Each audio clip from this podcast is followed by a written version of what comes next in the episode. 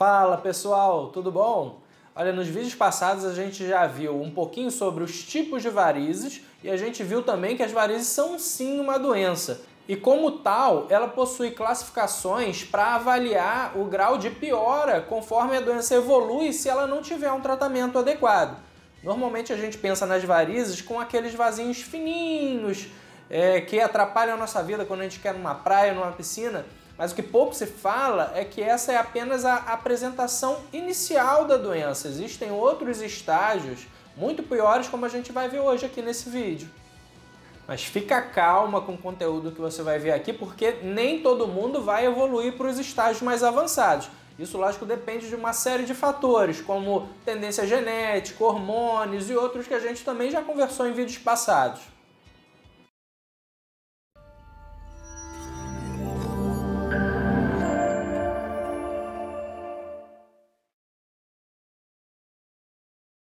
Existe mais de uma classificação de varizes? Mais de uma não, existem várias, dezenas de classificações. A que eu vou trazer aqui para você hoje é a classificação CEAP. C-E-A-P. Ela é uma classificação interessante porque ela é uma classificação muito prática e muito visual. Além disso, ela é quase uma linguagem universal entre os médicos do mundo todo quando se trata de varizes. Em qualquer lugar do mundo que a gente falar sobre a classificação CEAP, algum profissional vai entender do que a gente está falando e o estágio da doença. Em resumo, ela é uma classificação bem completa porque ela vai mostrar tanto o que o médico vê no exame físico, como a causa do problema, a anatomia, ou seja, a localização das varizes nas pernas, e o mecanismo responsável pelo problema, se aquilo vem de um refluxo, por exemplo, ou não. Mas fica calma que parece muita informação, mas a gente vai conversar sobre só a primeira letrinha dessa classificação, que é o C, de apresentação clínica, como as varizes se mostram para o médico. Então vamos falar sobre cada um dos estágios e você mesmo vai conseguir identificar em qual deles você se encontra.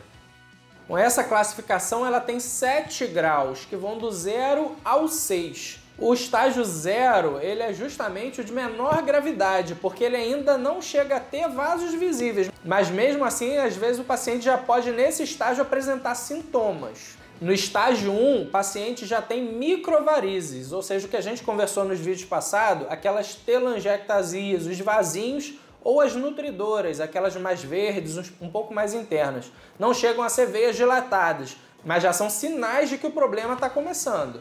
No estágio 2, a gente já tem as varizes propriamente ditas, aqueles vasos maiores que 3 milímetros, que já chegam a ser dilatados e às vezes tortuosos. E mesmo aquelas varizes bem grandes, que chegam até alguns centímetros de dilatação, mesmo ainda ela se enquadra no estágio 2 se ela não tiver os outros estágios, o estágio 3 quer dizer que a gente já tem presença de edema ou inchaço, geralmente na parte mais baixa das pernas, ali perto do tornozelo, mais para o final do dia, que às vezes é só o suficiente para já começar a marcar a meia ou a marca da sandália, às vezes já se enquadra no estágio 3. No estágio 4, a gente já tem as alterações da pele e do tecido gorduroso que fica abaixo da pele.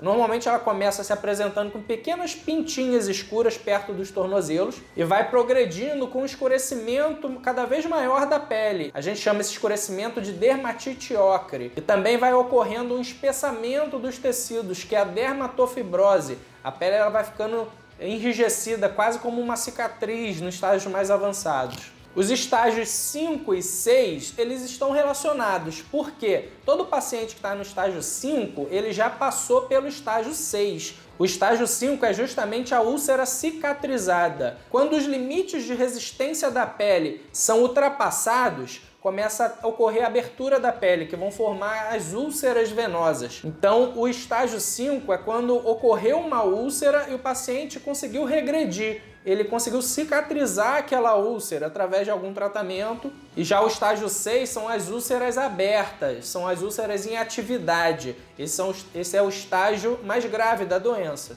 As úlceras representam importantes problemas de saúde que, que levam à dor e importantes restrições daqueles pacientes portadores.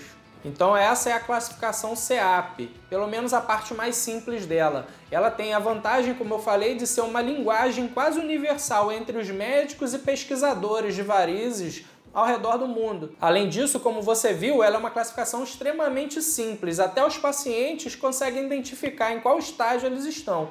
E assim os próprios pacientes conseguem acompanhar a evolução de um tratamento, por exemplo. E a intenção de todo o tratamento é justamente trazer os pacientes para os graus menores da doença. E a classificação CAP é uma classificação perfeita? Não, como tudo na vida, ela também tem as suas desvantagens. Por exemplo, ela não considera é, outras complicações das varizes além das úlceras como por exemplo tromboses, hemorragia. Além disso, ela praticamente desconsidera os sintomas e o impacto social que a doença vai ter na vida daquele paciente. Existem outras classificações que elas abordam essa parte um pouco melhor. A gente vai conversar mais na frente um pouquinho sobre elas também.